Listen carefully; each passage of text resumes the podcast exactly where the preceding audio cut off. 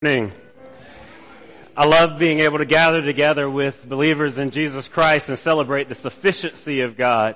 It's just an incredible thing. The fact that we have a God who's fully sufficient for every one of our needs, uh, and that God has chosen to adopt us and call us His children. And that's something that we celebrate. That's something that's we're celebrating every day of our life. The fact that our God, who's fully sufficient and sovereign and fully in control and powerful, has chosen, chosen us to be His children and we get to, we get to celebrate that. We get to be a part of that. Well, amen. Amen. Hallelujah. Yeah. Um, well, God is good. If this is your first time here at Tri-Cities Church, uh, we do welcome you here. We're glad you chose to uh, worship with us this morning. It's an exciting morning because we're beginning a new series um, called "You Asked for It." I'll talk about that in a minute. Uh, if you're visiting with us, um, uh, or if this is your first time, uh, there's these cards in the seat in front of you. We just love to know that you're here and love to know who you are and love to be uh, praying for you and knowing how we can pray um, for you, with you, connect with you. Um, just, just uh, if you feel comfortable, fill out whatever information you feel um, feel like filling out on those cards. And uh, after the message, uh, we'll do. Um, when we share in communion, there's buckets on the table. You can just drop those in there. Also, prayer requests. Any of those, we love to uh, we love to hear about what you're praying um, praying through, and we love to pray with you through that. Uh, and uh, also, we love to hear uh, the stories of the way that uh, God answers prayers. You know, there's that scripture in Psalms uh, where it says, let the redeemed of the Lord say so. And I, have always, ever since reading that scripture and really spending some time there, it really says, let the redeemed of the Lord tell their stories. To those who God is at work in their lives, uh, uh, weaving together this beautiful story of redemption, right? For those people, let them tell their story. Let them celebrate together with others what God has done in their lives. And so, um, I love for us to be a community that together celebrates um, when God answers prayers and when He does something in our life.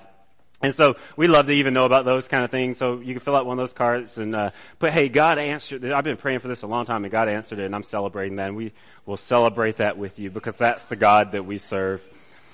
Um, well, this morning we're beginning this series. It's simply called uh, "You Asked for It," and so for the last several weeks we've been um, you've been uh, submitting questions uh, that you've had about uh, just different things that you bump up against in the life of faith. The, the reason I wanted to do this series uh, was simply because in my own life there were um, there were questions that I came across in my journey of faith, and um, things that just the answers weren't immediately clear to me, and um, and I never had really a, a way of um, I never had a way of like shaping the message that the preacher would preach, and so there were certain things I wanted to hear kind of a message on, and was curious to know what the Bible said about this and what the church said, um, and uh, and so.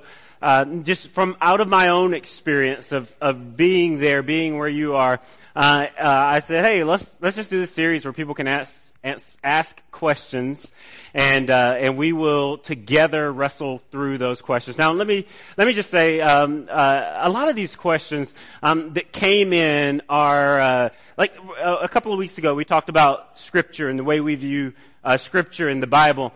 Uh, and there's some things that are essential for us to believe in, right? And we talked about those even in our belief statements as a church, like the resurrection of Jesus Christ. It's essential that we believe in the resurrection of Jesus Christ. That's something that we're not going to uh, debate on. We're not going to uh, we're not going to question. We're not going to bend on on the fact that Jesus was born, that he lived, that he died, that he rose again. Right? There's no debating with that on that. But there's some other questions that different people who believe in the resurrection of Jesus Christ, who, who live uh, fully into the Christian life, right? That, that people who do that disagree on. And so some of these come down to that. And so this morning, um, the topic that we're looking at is, is faith and, and science. Um, and the question was, uh, how should Christians view the relationship between faith and science? Do they contradict each other? And more specifically, how should we think about things like the age of the earth, the origin of species, evolution, and those kinds of, of things? And so let, let me just offer a little bit of a disclaimer before we get into our message this morning. Uh, I met my wife in a science class. I was not paying attention. Just let me just throw that out there. We met in a science class. The only, I think the only science class I took in college, right?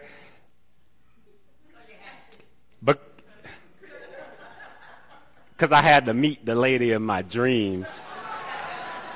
God knew what he was doing. Um, but uh, yeah, so so I, I, you know when it comes to when it comes down to science, I, I fall a little bit short. Uh, but we're going to wrestle with this uh, this question uh, this morning, and uh, we're going to see uh, more more clearly how how Christians can live in a world where um, where science is advancing as at a rate um, I think it's far beyond our our imagination. Yeah. All right, so let's pray, and then we'll get into our message this morning. Uh, God, we give you thanks this morning that you give us this opportunity to uh, begin this series where we uh, get to address questions that sometimes weigh heavy on our hearts and affect the way we live in this world. God, I just pray that as we do this, that you will help us, one, to approach this series um, with our eyes turned towards you, knowing that you are the God of creation, that this is your world, that you created it, that you know how it works best, that you have a hand in this world and in our lives in particular, and that your hand is busy at work in our world so that our eyes can be turned to you. And God, there's all kinds of distractions in this world, things that pull us away from, uh, from responsibility, things that pull us away from the scriptures, things that pull us away from you. And God, I just pray that this morning we will, um, that we'll see how even things like science have done that. And how it doesn't have to pull us away from you, but rather can point us to you, the God of creation. It's in your Son, Jesus Christ's name that we pray. Amen. All right. Well, there's some things in our in our world that um, that that uh, that are unexplainable. There's some things that are uh, just even science, the the best, um, most uh, brilliant minds in our world have not fully been able to to wrap their their hands around. Um, things like um, uh, like yawning, right? Um, uh, we all do it, right? and, and, we don't really know why. Even scientists have tried to figure out why humans yawn. We can understand to some degree why yawning seems contagious. Have you ever thought that was true? That, I mean, it really is true. It's because of, um, I see somebody yawning right now. Uh-oh. uh-oh. When you get bored, yeah, uh, uh, so hopefully I'm not boring you yet. But when you get bored, oftentimes we we yawn, and, and, it's contagious because this emotional connection that we have. In fact, they say that you can um, you can tell the level of your emotional connection with other humans by whether or not you yawn in response to other people uh, who are who are yawning. But there's it's just a, uh, a thing that scientists have tried to wrap their minds around, and they they can't fully do it. We don't understand why humans yawn. There's all kinds of ideas and theories and thoughts about it, but we just don't understand it, right? Um, another thing that's that our world is is kind of uh, shaped around people who are right-handed because nine out of ten people are are right-handed. But every now and then you get somebody. I'm sure we have people in this room who are left-handed, and um, that is a gift. That yeah, that that is a gift. You are a special person if you are left-handed. Yeah, yeah. I see one special person raising their hand. Yeah, I see a couple of them back there. Yep, yep, yep. A couple of lefties. Yeah, go. All right, there we got some lefties in the building. Um, I, am not one, so I can't, uh, I can't, I, am not along with you, but I feel sorry for you because, you know, when you write it, um, from my understanding with pencils, it kind of smears. Uh, but, but for, some sorry, uh, but for some reason, uh, nine, nine out of ten people are, are right-handed, and we don't understand why some people are left-handed or, or not. And even stuff like gravity, right? Something so common um, that has an effect in our in our world. If I were to pick up my Bible, and I'm not going to drop it on the ground, but if I were to let go of it here, you know, it's just going to fall down because gravity has an effect on everything. I was watching last night actually that movie um, Martian, and uh, you know, and they're up on the moon, and just thinking about living in a in a kind of this weightless uh, oh yeah, they were up on, um, they weren't on the moon. Um, they were on Mars. I tell you, boy, if I, if I had never taken that biology class, listen, listen, God knows how to orchestrate certain things. If I wouldn't have taken a biology class, I would not have had someone to, uh, spell check me, grammar check me, check me in every way and uh, make sure that I stay on track. But it's, it, it, uh, God uses, God uses something like, why do I have to go to biology? To get you to where you need to be.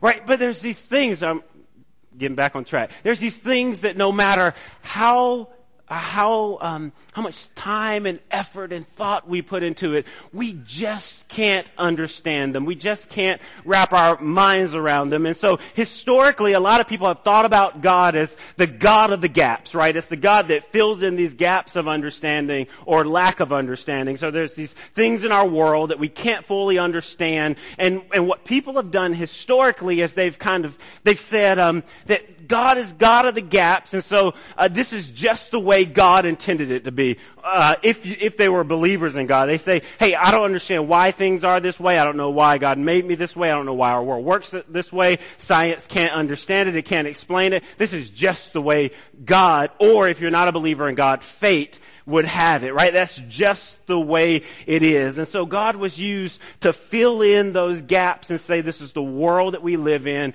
because God would, would have it that way. Now, in the 19th century, uh, evolution emerged as a, as a, um, as a theory, an idea uh, that sought to fill in these gaps, right? It was this, uh, if you know the story of Charles Darwin went to the Galapagos Island, he noticed that from island to island that different species looked differently. And in fact, they seemed to adapt adapt to the environment that they were in. And all this got him to thinking, and I don't understand fully the science behind it, but he began to look into it and do this research, and he came up with this theory of evolution, this fact that things began to adapt, and the question of to what degree have those things adapted, and from what have they adapted over the generations and years. Uh, and so he was trying to fill in this gap. And now what happened with evolution um, is that it became a wedge that began to drive science and the church apart. Science and Christian faith apart.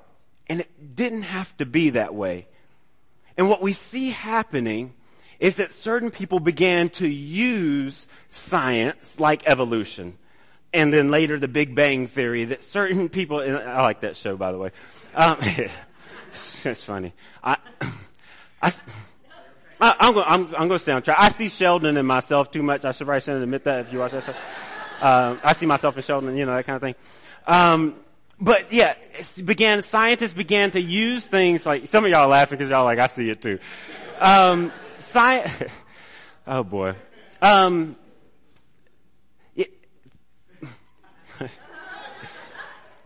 So some use things like science to try to invalidate the scriptures. To begin saying uh, that God is not true and that His Word is not true because here's what we've researched. Here's what we've been able to wrap our minds around and this is what we've learned and this contradicts the scriptures.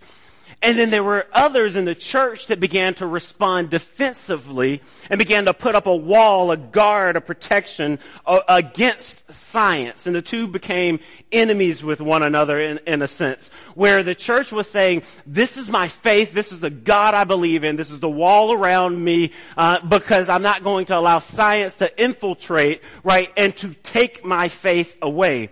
And then there's others that are saying that if the church has put up that wall, if Christian faith has put up that wall and is not making space for what I've uh, learned and discovered to be true, then I don't want to have anything to do with that kind of church or that kind of faith. And, and so we begin to see this wedge going between the two, and it didn't have to be that way um, because what science became uh, it became a tool that used things like evolution, that used things like the Big Bang Theory, and things that, that scientists had not quite wrapped their minds around, but had some understanding of, used it to try to dismantle Christian faith. Now, the problem there was not evolution. The problem there was not the Big Bang Theory. The problem there was not science at all. Rather, the problem was the way science was used by individuals who did not have faith to try to destroy Christian faith and to tear it down.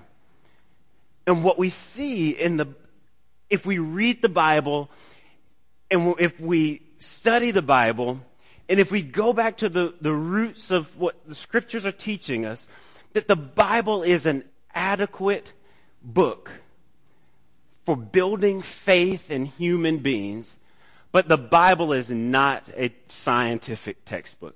It's just not. The Bible was never intended to be that way, but out of the Enlightenment, we began to see this division that was happening, and we wanted to hold the Bible up, hold the scriptures up as teaching us uh, science adequately, when rather the scriptures were trying to teach us, point us to God Himself.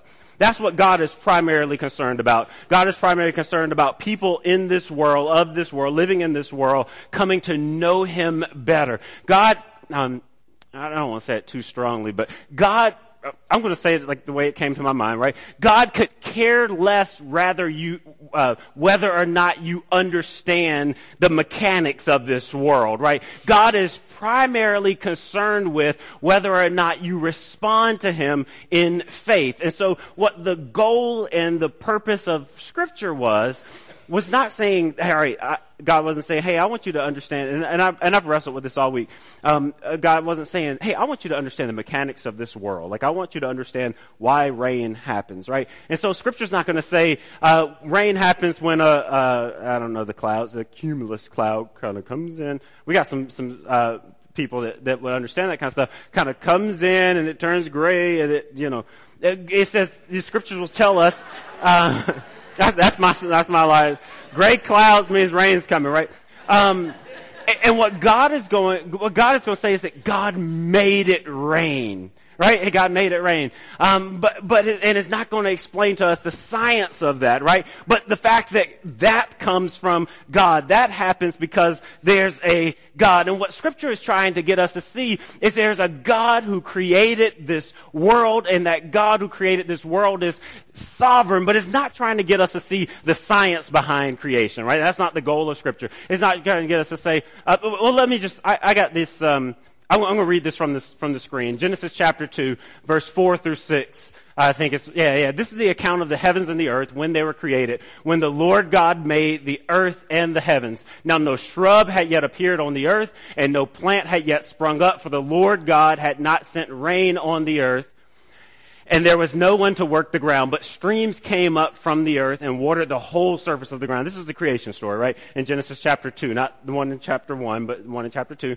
Um, then the Lord God formed man uh, from the dust of the ground and breathed into his nostrils the breath of life, and the man became a living being. Now the Lord God had planted a garden in the east in Eden, and there he put man he had formed. The Lord God made all kinds of trees to grow out of the ground, trees that were pleasing to the eye and good for food in the middle of the garden, there was a tree of life, the tree of the knowledge of good and evil, right? That's, that's the creation story. And, and what's the goal of that story, right? God did it. God was there. You weren't. No one else was, right? And this was the hand of God creating the world. Now, this is guy Nick Lane. I don't know if y'all listen to Radio Lab, and I thought it was cool that this was um, this was Radio Lab just this past week. It was a it's a podcast. You can find it on iTunes, or you can just Google Radio Lab and, and Google, and you can come up on the website. Uh, it's a podcast that explores scientific questions. Just this week, they had one uh, called uh, Cellmates. And the topic this week was uh, talking about evolution and the way cells come together. And they had this guy uh, Nick Young and this other guy Ed, no Nick Lane and this other guy Ed Yong that were on there, and they were discussing science. And it was a fascinating podcast. You should listen to it because they had like um, they had sound effects and all kinds of things to just make it very exciting. But listen to Nick Lane, and I'm not going to read this whole quote, but listen to what he says about um, evolution and um, the, the, um, the, origin of species, all morphologically complex life on Earth, beyond the level of cyanobacteria, is eukaryotic. Eukaryotic. I can't even pronounce these words. All eukaryotes share the, a common ancestor that was already a complex cell. Despite their biochemistry virtuosity, prokaryotes show little tendency to evolve eukaryotic traits or large genomes. All right, so I'm, I'm just going to stop there because this is a long quote. This is the beginning of a paper that he wrote. But what I want you to see um, is that there's a difference between science and Scripture. There's a difference between the writing that is used in Scripture and the kind of writing that is used in science. And what God wasn't trying to get us to see is how He spoke and through the power of His words brought cells together in a miraculous way like they couldn't have. And how God continued speaking.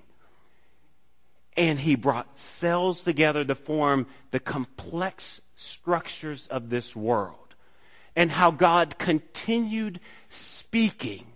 And out of the depth of God himself, the greatest scientist, right, to ever live, God created things so deep and so complex and so confusing that even the greatest minds of our times cannot even understand something so simple as yawning. Right? And that's the God we serve. Right? The God who's able to create in a way that makes mysteries beyond understanding. There's that scripture, and I don't even know where it is, um, but there's one of these doxologies, and it says something like, oh, how great the mind of God. And that's what we're seeing happening here, right? At the creation of the world, how great the mind of God that He could confuse us, perplex us, create something uh, in a way that even the greatest minds in science cannot understand it. You see, God wasn't trying to teach us how the world was created. Rather, He wants us to know who created the world we live in. He wants us to know who can control the world we live in. He wants us to know who has power over the world we live in. In the story. And he wants us turning our eyes to him and saying, God, you did this, and I want to know you. Right? And what ends up happening, though, and this is just human curiosity, especially, we, we've all been shaped by, we talked several weeks ago about the Enlightenment, uh, a period of time where um, science began to gain uh, prominence, priority over uh, even religion and human tradition and those kinds of things. Uh, and, and out of that, we were shaped as a people who want to know why. And in that time, and this is the way I, I, see it, but you know, we can we can have this in discussion. But the way I always see the Enlightenment um, is it's looked at a time where we be, our world became a lot more advanced and a lot more intellectual. But something happened out of the Enlightenment that makes us a lot more uh, infantile um, and more like children, and that's that we began to ask question after question. Everything was up for question, right? We began to ask question after question, like kids, you know, why? Why? Why? You know, why is it this way? Why is this way? And, and our curiosity has in many ways led us away from God because we live in a world where there's answers for everything. And when there's not an answer, for some reason, that's led people to distrust God instead of saying, I believe there's a God who created it and all answers are in his hand. And that the mind of God can answer it all. You see, I believe uh, uh, firmly that both science and the Bible can have a mutually beneficial relationship. In fact, they can work in cooperation with one another. In fact, you could even say um, whether a scientist claims to be atheist, agnostic, or not, you could say that a scientist, in order to be a good scientist, must believe in God. A good scientist must believe in science in God. In fact, it's impossible to do good science without belief in God. Because here's the thing: if you if you ever study science, and I got at least this much, and and um, I, uh, when I was in science science classes, um, but that science depends upon laws, right? There have to be laws. There's a law of whatever. Uh, the one that pops in my mind, law, law of thermodynamics. There's a law of thermodynamics. So there's Newton's law or whatever. Science all depends on laws, and laws are regularities, right? Things that have to be regular. In other words, they have to operate in a certain way every time, right, consistently, so that I can formulate a law around this. For instance, um, every time we get in a plane, right? Uh, what, what uh, scientists aren't sitting there testing the air every time a plane takes off, saying, "Is air today the same as air yesterday?" Um, but they know that air is the same every single day, and that when a plane takes off, is dealing with the same situation every time that it takes off. Same thing with a doctor. When a doctor goes in to perform operation or surgery, they're not going, well, what kind of blood is this today? Like, it, it, you know, blood is the same every single day. And so there are certain laws and, and um, scientific laws that govern the way the human body works. Or the one that kept popping in my mind, I probably shouldn't say this. Um, but um, uh, if you're on Herschel Drive, right? Um, uh, and you're coming up towards our church, right? And it changes over to Dotson, right when you cross over Washington Road, and there's a bump there. When I was first learning to drive, I used to like to speed up right before I crossed through that light, uh, because you almost become, and I did once become airborne, right? and I had no fear that my car was going to just continue soaring into the heavens, right? Because gravity works every single day the same way, right? Because there's a law of gravity, right? That gravity works and science is orchestrated around these regularities. The fact that these things work, they work every single day. And what scientists are not answering the question of, who's making it work? if there's a regularity in our world, there has to be a regulator. There has to be one that's unnamed by some, but named by the scriptures themselves and praised by the church as the one who's making it work, right? The one who's holding it all together. In fact, if we go to Corinthians, there's this powerful scripture in Corinthians chapter 1. I'm going to begin reading, I think, in uh, uh, Colossians. Good gracious. Uh, Colossians chapter 1. Uh, I'm going to begin reading in verse 15. The Son is the image of the invisible God, the firstborn over all creation. For in him all things were created, things in heaven and on earth, visible and invisible, whether thrones or powers or rulers or authorities, all things have been created through him and for him. He is before all things, and in him all things hold together. I can't think of anything any more clear than that to say that God is regulating this world and that we can do good science, right? We can do good science because there's a God who's created a world where regularities exist, right? We can count on gravity to existing every day in every instance, every time, and therefore we can form different laws, scientific laws around that because we know that there's a God who's holding it all together. And this is what, what, um, what, what, what Scripture is forcing us to do, right? And what, what science even is forcing us to do is forcing us to wrestle with, to grapple with, um, with whether we're going to surrender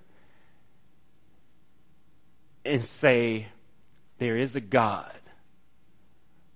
who's regulating this world, who's made this thing work, or whether we're going to persevere in human stubbornness and ignorance and say, I don't understand why gravity works, but I'm going to figure it out one day. And what we see happening is the more we figure out, the more we master, the more mystery we find is lying behind our mastery. And so even with science, the more it advances, the more questions that begin to crop up. The more knowledge we gain, the more difficult and far out and complex we realize this world is. In fact, there have been many scientists who have said that a world this complex must have had a God who was creating who was orchestrating it, who was organizing it. Because this kind of stuff just doesn't happen.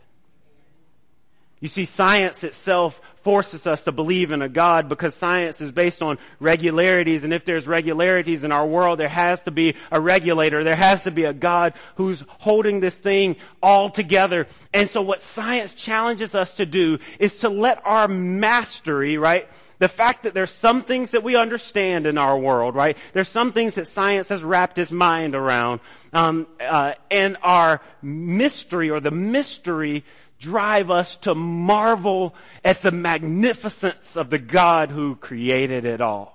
So the more we understand it and we see just how complex this is, we marvel at God. I think about um, Grey's Anatomy. We, me and my wife, we watch Grey's Anatomy, and it's one of those shows I, I just can't watch while I'm eating um, because they're always like cutting somebody's body open and all that kind of stuff. But it, it just, to, for me, it points me to, um, it, it, it points me to how well humans have mastered science and have gotten their minds around the complexity of the human body.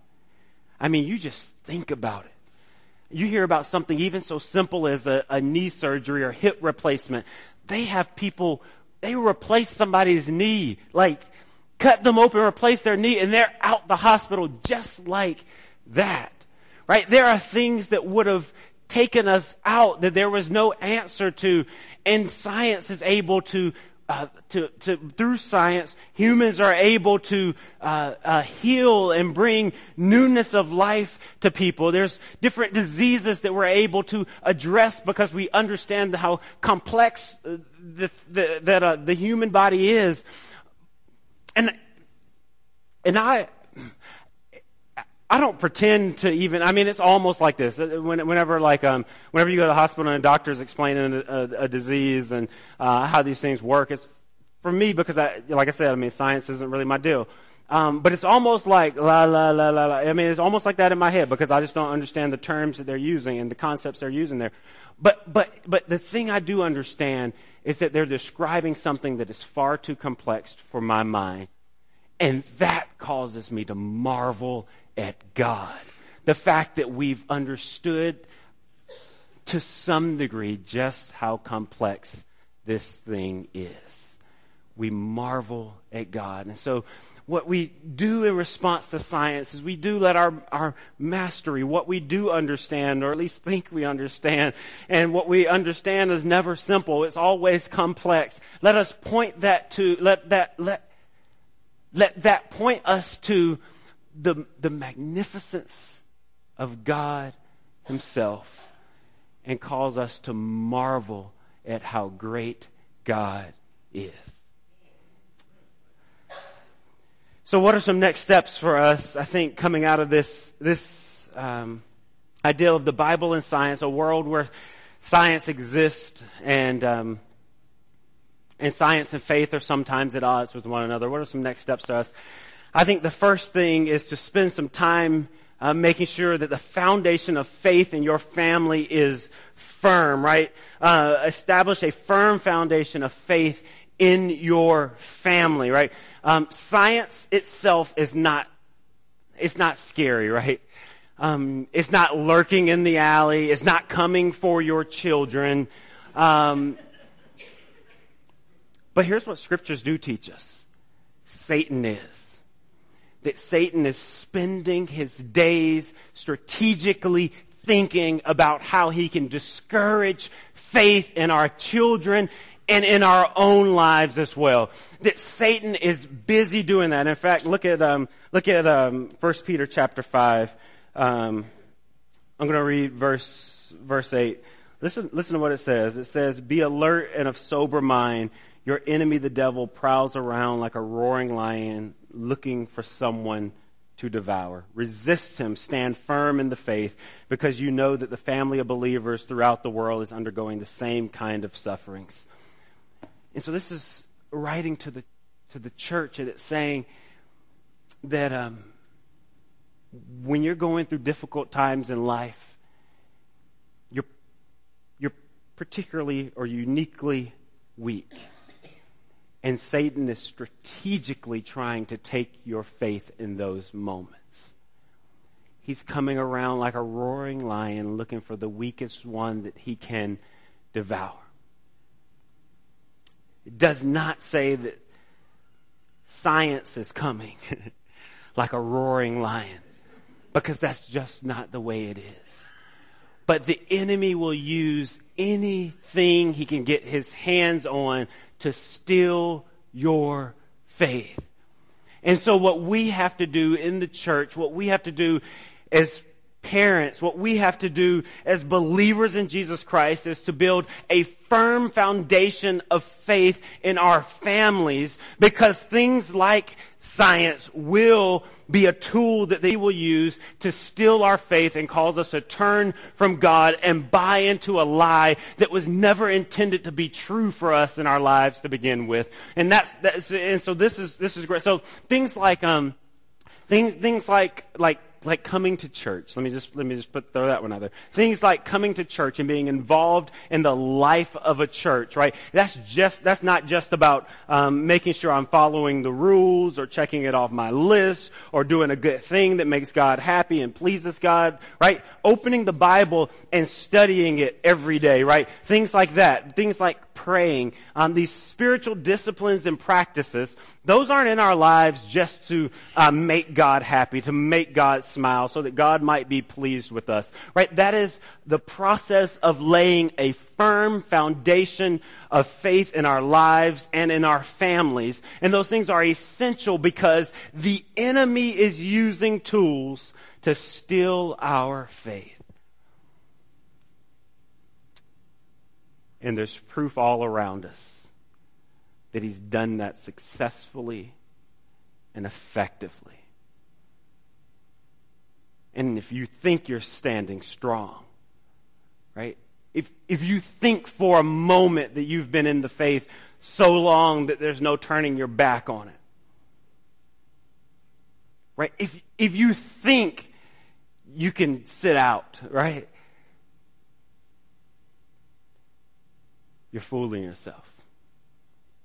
Because the enemy is an expert at this and has been doing this for a long time, and he's coming like a roaring lion. And he'll get us. You see, we have to establish a firm foundation of faith in our family. Second thing I think that we see from this discussion on faith and science is that we don't use the Bible to debate science with non-believers, right? You don't use the Bible to debate science with non-believers. There's one uh, simple, simple, uh, simple reason why. Because um, maybe you're a better debater than I am. I wasn't on the debate team. Um, but maybe you're better than I am. But I have never entered a debate with anybody about anything and changed their minds. I've just never done that. I've never, I've never sat down and argued anything. In fact, what, what statistics show us is that whenever you debate and argue something with somebody, what that causes them to do is to dig their roots deeper into their point of view and to insist that they are right uh, even more. I mean, statistics even show that somebody might not really believe something that that deeply, or they may be just kind of like, ah, I kind of believe it. Um, but as soon as you begin debating it with them, they believe it with their all. Right? They'll put their money on it as soon as you start debating it with. That's just the way things work. And so we we don't debate science right with non-believers because here's what what happens when we use the Bible as a scientific text in discussion with atheists non believers, the only thing we do is produce atheists who dismiss the Bible as bad science and want to have nothing to do with that God or that book. It's the only thing it does. And so we can feel like, we can even convince ourselves in our head because we're confident in ourselves that I'm going to go to an atheist and I'm going to convince him that evolution is wrong because of um, um, because my Bible says so, right? And that it says in the beginning God created the heavens and the earth, and God said, "Let there be light." All right, I can go to an atheist and say, "I'm going to convince him that the Big Bang theory, evolution, all that's wrong. That God created this." And if I'm starting there, he's going to dig his heels in, and he's never going to accept Jesus Christ as Lord. In fact, what the Scriptures teach us to do is not to try to debate and argue and fight with non-believers about scripture being right when it comes to science, but about Jesus being right, the way, the truth, the life, that Jesus is the way that God intended us to live our lives. And so we start there, right? How about we have common ground there? How about we begin with Jesus being the right way for us to, to live our lives? And so, um, I, I think out of this discussion, we got to see that we we have to stop using the Bible as a way to try to debate and convince people who who don't yet believe in Jesus that God spoke and created the world. Rather, I want you to believe in Jesus. You know, we, are we're, um, this is this is kind of a sidebar, but I'm going there. Um, we live in a world where the church, because it's taboo, maybe, or socially, or at least we've convinced ourselves that it's socially unacceptable, where the church has not taken the responsibility that God intended it to in talking to people about Jesus Christ. Where the church has convinced itself that atheists and non believers are going to walk in this door and hear a message about the gospel and come to know Jesus through that message. We are counting way too much. Now,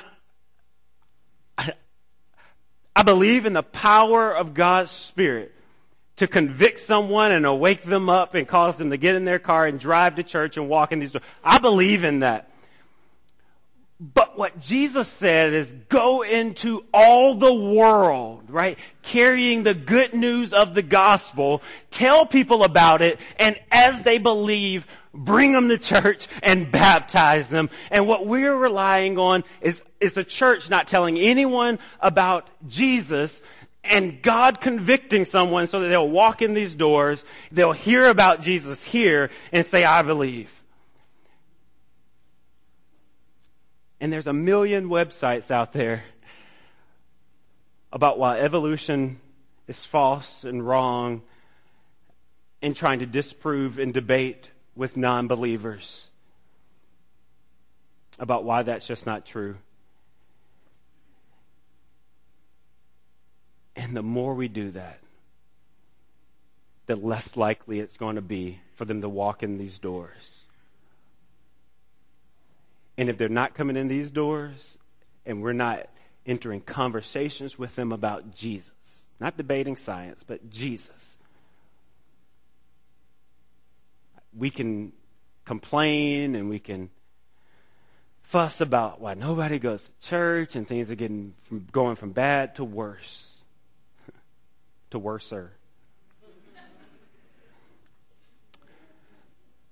but unless we're doing what god has called us to do we can't expect things to get any better Third thing I think we can do is we can use science to enrich our faith in God. We can use science to enrich our faith in God. In fact, um, every time I, I think about how complex our creation is, right, and how complex the world is, and even this week as I was reading different science things for a very brief periods of time before I just got frustrated with trying to wade through the words, right? Um, it, it, it taught me this that if there's a God who can create something as complex as this world, then the chaos of my own life, that's a piece of cake for God. That the craziness that I find myself in sometimes, God is fully capable to handle that. Right? If there's a God who created this world, and there is, and He created this world as complex as it is, and that God fully understands and regulates this world, then yeah, what's, what's, God is a, God is a master multitasker, right? He can handle multiple things at once going on in this world. And science enriches our faith in God. It teaches us about the God who's able to do this. Yeah. And that's the God we come and I mean, this should make our praise even louder. The fact that that's the God who's chosen us. That's the God who's adopted us. That's the God who loves us, right? It makes our praise even more fervent and loud and, and, and, and, um, excited because that's the God we serve. Third, fourth thing I want you to see is that we gotta never forget that not only is Jesus Lord of your life, um, but He's Lord of creation. There are things in our world, as we talked about, that operate a certain way because God established them to work that way.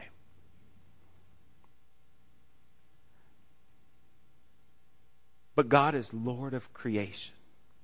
That means when we see Him do things like um, heal the sick, He can do things that defy creative order. Right? He can take away disease that should be terminal. He can heal bodies that doctors have given up on because he's Lord of creation. He's not just Lord of our lives, but he can live in a way that defies science and causes things to happen that shouldn't happen because he's Lord of creation. You see, the more we learn science, the more we become often, and this is one of the reasons I think there's this enmity between Christian faith and science, the more we learn science, the more we learn how regular things are in our world, and the more we assume that that's just the way it's going to be, and the less we believe that God is able to heal it, fix it, change it. But if we believe in a God who's Lord of creation, we believe in a God who nothing is outside of his grasp and his power and his might. I believe that God does heal the sick. It's in the scriptures. The Bible tells us so. I believe God does give people the ability to recover from terminal situations in their lives. As we saw in this last series, that the resurrection teaches us that graves have been redefined and that grave, the grave is not the end any longer. I believe in that God. And the Bible tells us that the one who has faith can say to this mountain, be cast into the sea. What is impossible, be done. And God can do it. So we can't let something that's so simple as science steal from us a faith that believes in a God who can defy it and who will. But rather, we offer up every situation, every problem, every issue we face to God, and we trust Him with it. Let's pray. God, we give you thanks this morning that you give us this opportunity to study these scriptures.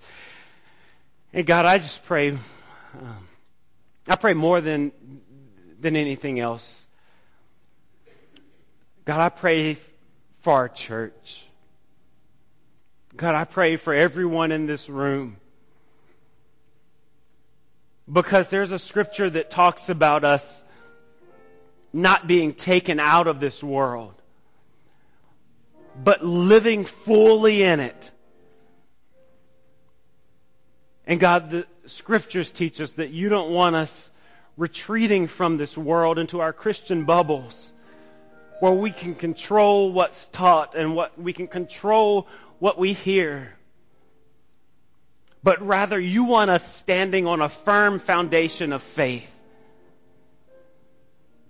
so that we can encounter things in this world that the enemy would use to steal our faith.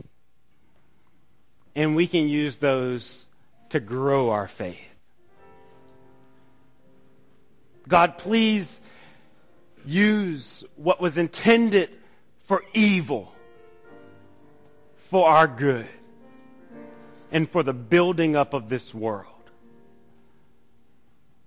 Please use what sometimes is scary and what some fear will take away faith to build faith, to grow our faith. Please, God, Make us a people who are busy laying the foundation of our faith. so that we can stand in the midst of generation upon generation of people who praise the one true God. And God, make us a people who are busy, who are desperate for people to come to know Jesus Christ. The one from whom all this originated, and the one who is holding it all together. It's in your Son, Jesus Christ's name, we pray. Amen.